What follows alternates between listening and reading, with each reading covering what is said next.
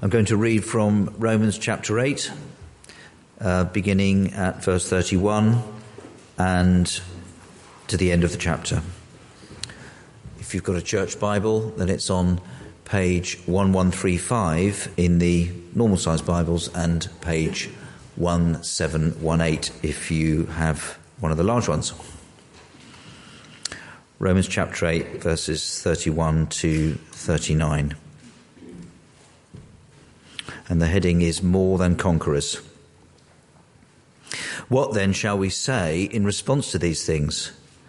If God is for us, who can be against us? He who did not spare his own son, but gave him up for all of us, how will he not also, along with him, graciously give us all things? Who will bring any charge against those whom God has chosen? It is God who justifies. Who then is the one who condemns? No one. Christ Jesus, who died, more than that, who was raised to life, is at the right hand of God and is also interceding for us. Who shall separate us from the love of Christ? Shall trouble or hardship, or persecution, or famine, or nakedness, or danger, or sword? As it is written, For your sake we face death all day long. We are considered sheep to be slaughtered. No, in all these things we are more than conquerors through him who loved us. For I am convinced that neither death nor life, neither angels nor demons, neither the present nor the future, nor any powers, neither height nor depth, nor anything else in all creation will be able to separate us from the love of God that is in Christ Jesus our Lord. Amen.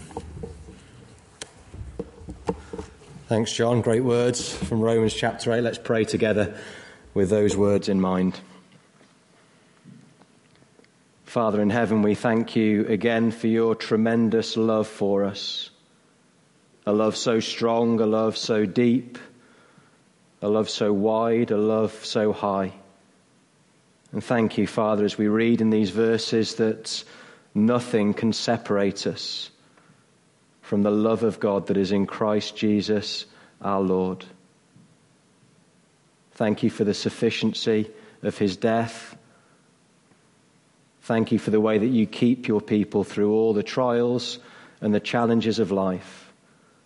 And thank you for the joy of full assurance that your word speaks of. So, again, Father, as we come to your word now, as we explore the subject before us, would you be at work by your Spirit in our hearts, helping us to understand these things and look to you for our joy, for our salvation, and for our assurance in all of life. And we pray it for Jesus' sake. Amen. Amen. Well, our question this evening, as you've heard already, is this Can a born again Christian lose their salvation? Can a true, authentic follower of Jesus who has trusted in his death and resurrection and been given new life, can that person then lose their salvation? Well, the answer to that question biblically is a resounding, clear, emphatic, joyful, and glorious no. Born again people cannot be unborn again, precisely for the reason that the life that God imparts to us upon new birth is, in fact, eternal life. Have a look at this verse on the screen here 1 John chapter 5. All the verses that we're going to be thinking about this evening are going to be on the overhead because we're going to move around at a decent pace. Uh, this evening, as we think about the breadth of what the Bible has to teach on this subject. But here's John, this is what he says, and this is the testimony God has given, past tense, us eternal life. And this life is in his Son. You see, the life that God has already given us is indeed eternal life. As Christians, we're not given some sort of temporary spiritual life now, and then eternal life comes at some time in the future. Eternal life has already begun. Yes, of course, things will change when we leave this life and enter glory. But right now, for the person who has trusted Christ, who is born again, has received the Spirit into their hearts, We're in a living relationship with our Creator that will last right into eternity. We'll have a look at these words again in Romans chapter 8, just before the ones that we've had read to us. For those God foreknew, he also predestined to be conformed to the image of his Son, that he might be the firstborn among many brothers and sisters. And those he predestined, he also called. Those he called, he also justified. Those he justified, he also glorified. Those whom God calls, he justifies, with no one dropping out in between. Those he justifies, he glorifies, with nobody dropping out in between. There are no dropouts. Nobody slips through the net in God's salvation timeline. What God has begun in predestination, he will finish in glorification. You see, that moment when the Spirit comes to live in your heart when you are born again, it's like a nuclear reaction begins in the human heart. It's an unstoppable process of being transformed into the likeness of Christ, and it will finish with one big glorified bang in the new creation. When we see Jesus face to face and we are changed in the twinkling of an eye. And the Apostle Paul makes the same point, doesn't he, in Philippians 1, verse 6? Being confident of this, that he who began a good work in you will carry it on to completion until the day of Christ Jesus. Not might, or may possibly, or could do, we'll see. Perhaps he will. What God has started, what God has begun in the human heart, he will complete. Can a born again Christian lose their salvation? The answer biblically to that question is a clear, resounding, emphatic, joyful, and glorious no. Or take a look at these words that we looked at a few weeks ago as we worked through a little series in John chapter 10 words of the Lord Jesus My sheep listen to my voice. I know them, and they follow me. I give them eternal life, and they shall never perish no one will snatch them out of my hand. My Father, who has given them to me, is greater than all. No one can snatch them out of my Father's hand. I and the Father are one. What wonderful words of assurance they are, aren't they, from the lips of the Lord Jesus? The Father and the Son have perfectly secure hands, safe hands. For those of you who've grown up playing or watching cricket or a similar sport like that, you'll be familiar, no doubt, with the little phrase safe hands. Those people that are good at catching and don't drop balls, they get called safe hands. But of course, however safe their hands are, everyone drops a ball, right, at some point. But when it comes to a human soul, God hasn't just got safe hands, He's got perfectly secure hands. No one will be lost from the loving and tender grip of the Father and the Son. Just want to read you a few words um, from this commentary by Milne. The, the words from, actually from J.C. Ryle, and the words that made me smile uh, as he comments on this passage, and I hope they make you smile as well this evening. Christ declares that his people will never perish. Weak as they are, they will be saved. Not one of them shall be lost and cast away. Not one of them shall miss heaven. If they err, they shall be brought back. If they fall, they shall be raised. The enemies of their soul may be strong and mighty, but their Saviour is mightier, and none shall pluck them out of their Saviour's hand. Can a born again Christian lose their salvation? Biblically, the answer is no. Or take these words, we keep going from Jeremiah 32, verse 40 I will make an everlasting covenant with them. I will never stop doing good to them, and I will inspire them to fear me, so that they will never turn away from me. In these few verses, God is looking forward to the new covenant, when by his Spirit he will be actively at work in the hearts of his people, preserving his people.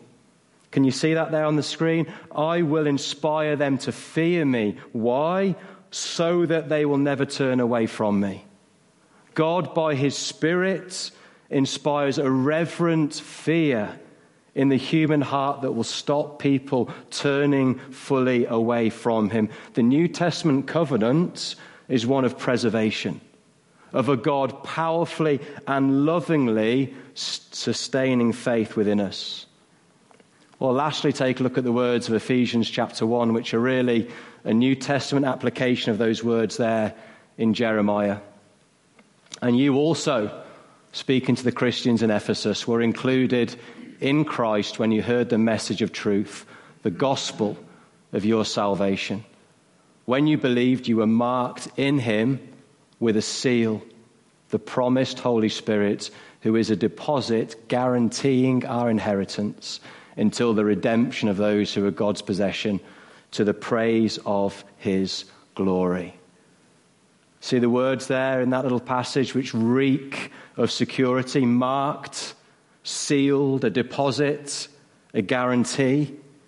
You see, all those who've been included in Christ, having believed, are marked in Him with a seal. And what is that mark? What is that seal on the believer's life? Well, it's not an outward mark that's washed away on a rainy day. It is an inward reality. The seal is the Holy Spirit who comes to dwell within us as a deposit, guaranteeing the inheritance which is to come. And as Christians, as those who've been born again into a living hope, we have that deposit. And therefore, we have God's cast iron guarantee of our future inheritance. Can a born again Christian lose their salvation? The answer biblically to that question is a resounding, clear, emphatic, joyful, and glorious no. And I could keep on going. Text after text that speaks of God's wonderful, preserving, assuring faith in the lives of Christians. So, in theory, I could just sit down now, right? There's the question, and there's the answer. But of course, it probably leaves some of us scratching our head a little bit, right? Because we all know people, probably in our lives, who were once outwardly committed to Christ, walking joyfully, so it seemed, with the Lord professing faith publicly, maybe going through the waters of baptism, making that public statement that I love Christ and I follow Christ and I want to live for Christ. But now, as far as we can see, have little or no concern for the things of Christ. And I imagine most of us in this room can think of people right now, near to you, dear to you possibly, who fit into that category. Two come to mind for me straight away. One lad who was involved in the youth work back in Cambridge a good number of years ago came to faith through a number of years of reading the Bible, baptized him, continued to disciple him, and only to see him wander away from the Lord about age 16 or 17 after five years of investment. As far as I know, he's not come back. Or another lad who was a, a Christian at university. I wasn't a believer at university. He was. He knew me.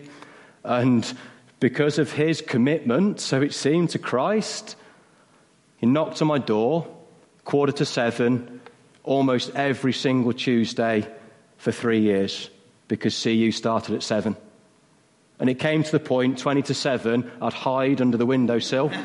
I knew it was coming, the knock was coming every single Tuesday. He wanted me at CU. He believed in Jesus.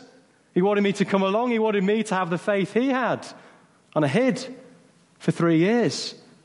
Now, here I am by God's grace preaching from a pulpit, and two years ago he turned his back on Christ.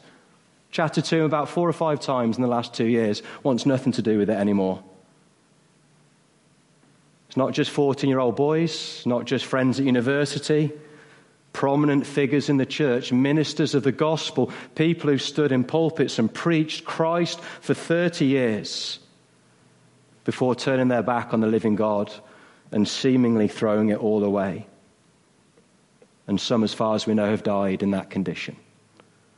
So, what do we make of that? Those initial verses that we read, full of assurance God won't let anyone go.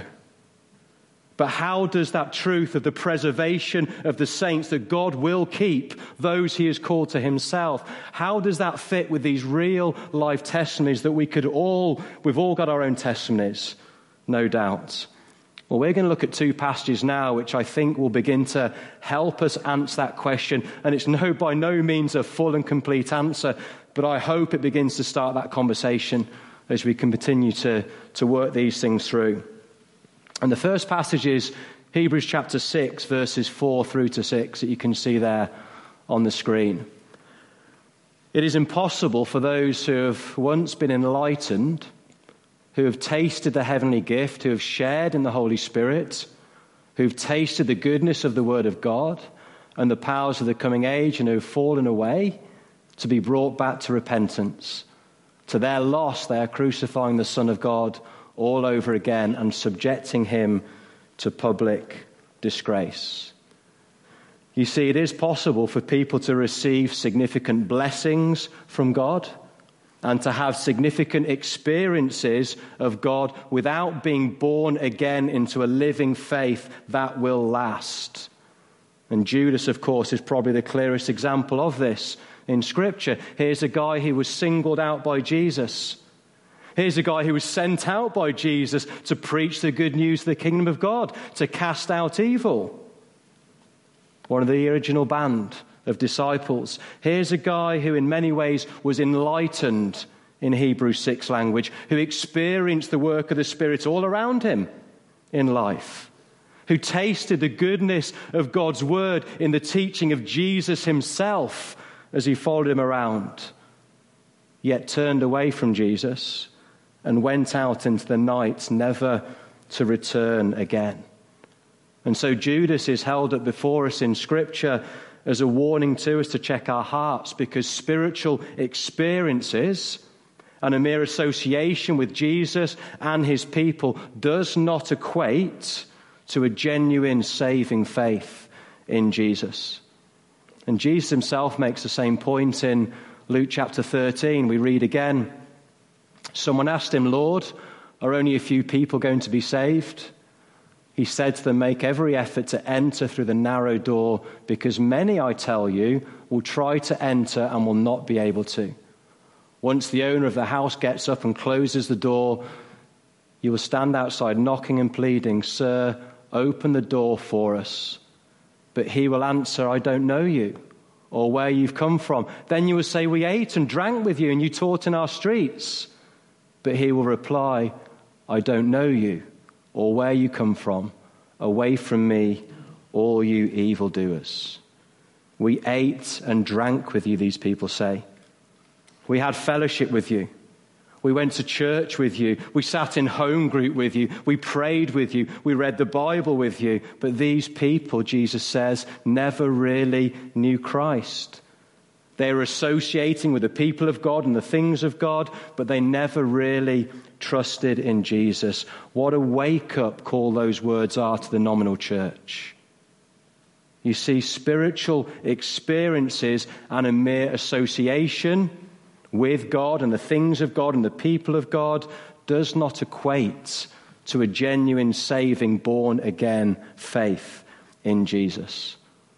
All that matters is in the depths of your heart have you truly trusted in Christ for the forgiveness of your sins? Because that is the only basis for your assurance. Secondly, the other passage that wants to focus on 1 John chapter 2, verse 18 and 19. And there's a, there's a lot of coming and going in this passage, but try and stay with it. Dear children, this is the last hour. And as you have heard that the Antichrist is coming, even now many Antichrists have come. This is how we know it is the last hour.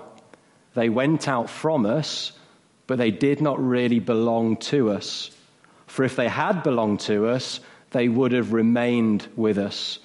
But their going showed that none of them belonged to us. There's lots of coming and going there, but who are the they in verse 19, you see it underlined, they went out. Who are the they? Well, it's the Antichrist of verse 18. It's those who are genuinely opposed to the work of Christ. And do you see where they went out from? They went out from us. These were people in the church who at one time looked the part just like Judas. They looked like one of us, but they did not really belong to us, so it says. They were never truly born again. And how do we know? For if they'd belonged to us, they would have remained with us. Can you see that? Those who are truly saved will remain. It was, in fact, their going, their leaving, that showed they never really belonged in the first place. So, where does that leave us? Well, it leaves us checking our hearts daily, as we're encouraged to do in Hebrews chapter 3. See to it, brothers and sisters, that none of you has a sinful, unbelieving heart that turns away from the living God, but encourage one another daily, as long as it's called today, so that none of you may be hardened by sin's deceitfulness we have come to share in Christ if indeed we hold our original conviction firmly to the very end. A saving faith is a faith which perseveres. Now, of course, there'll be wobbles in the Christian life, right?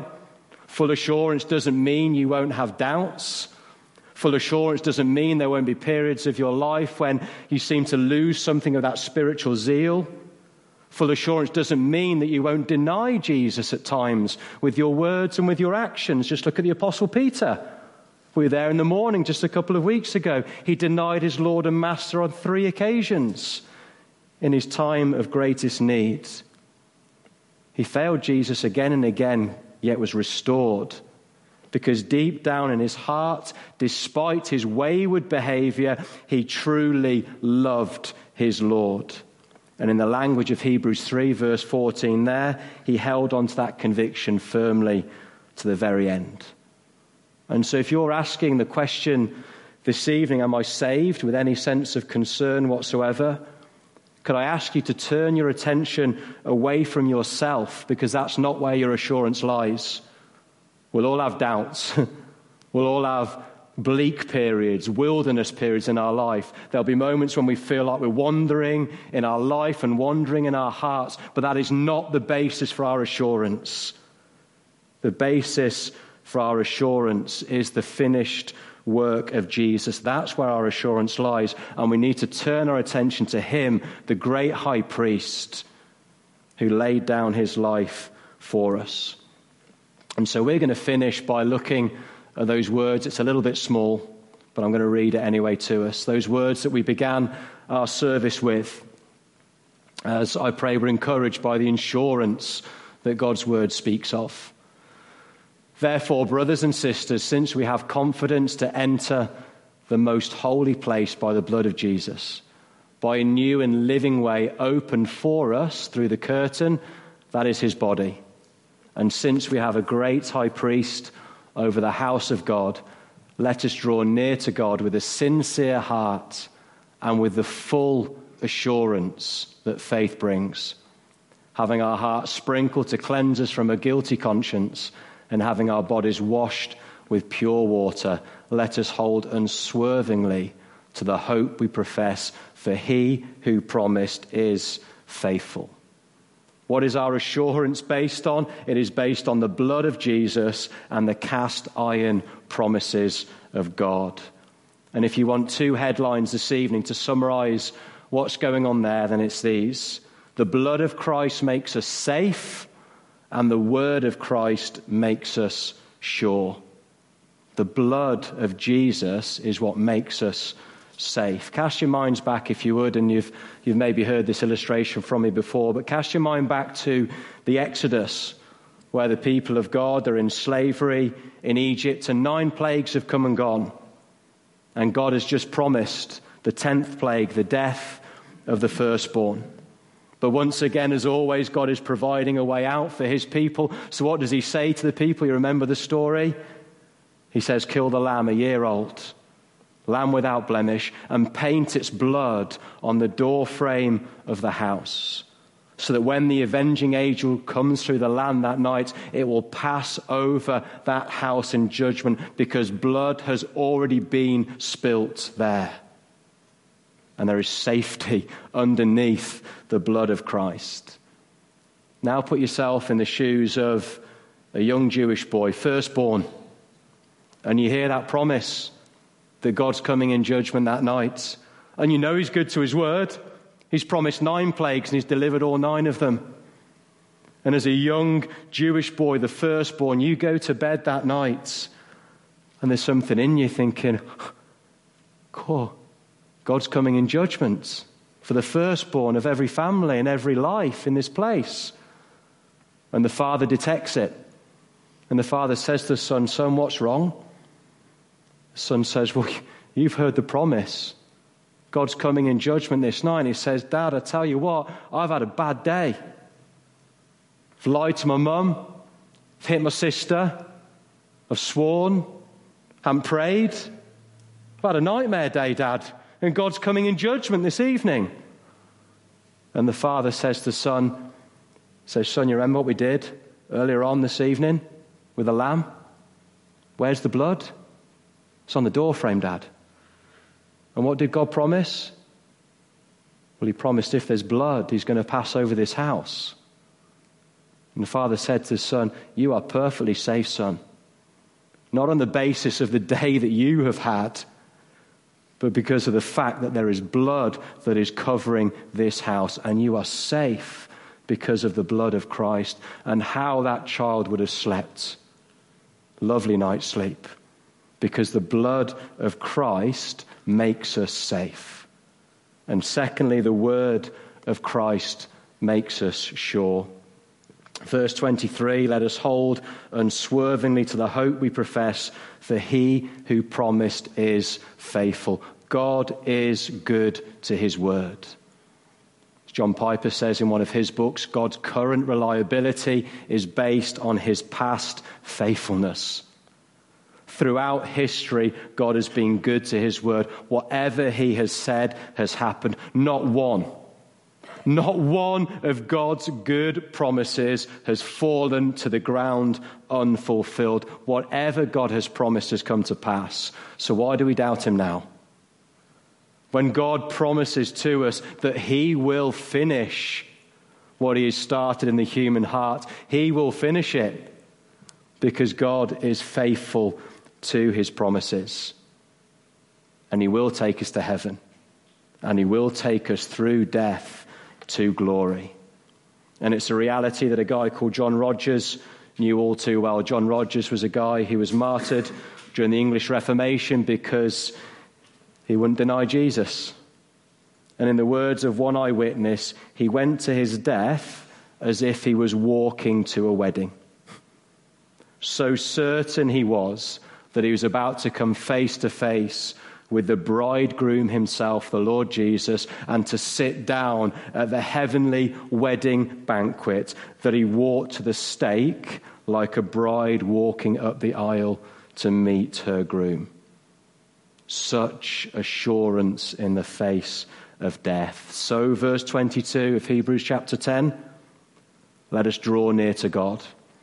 Like John Rogers and like the many who have gone before us let us draw near to God with a sincere heart and with the full assurance of faith.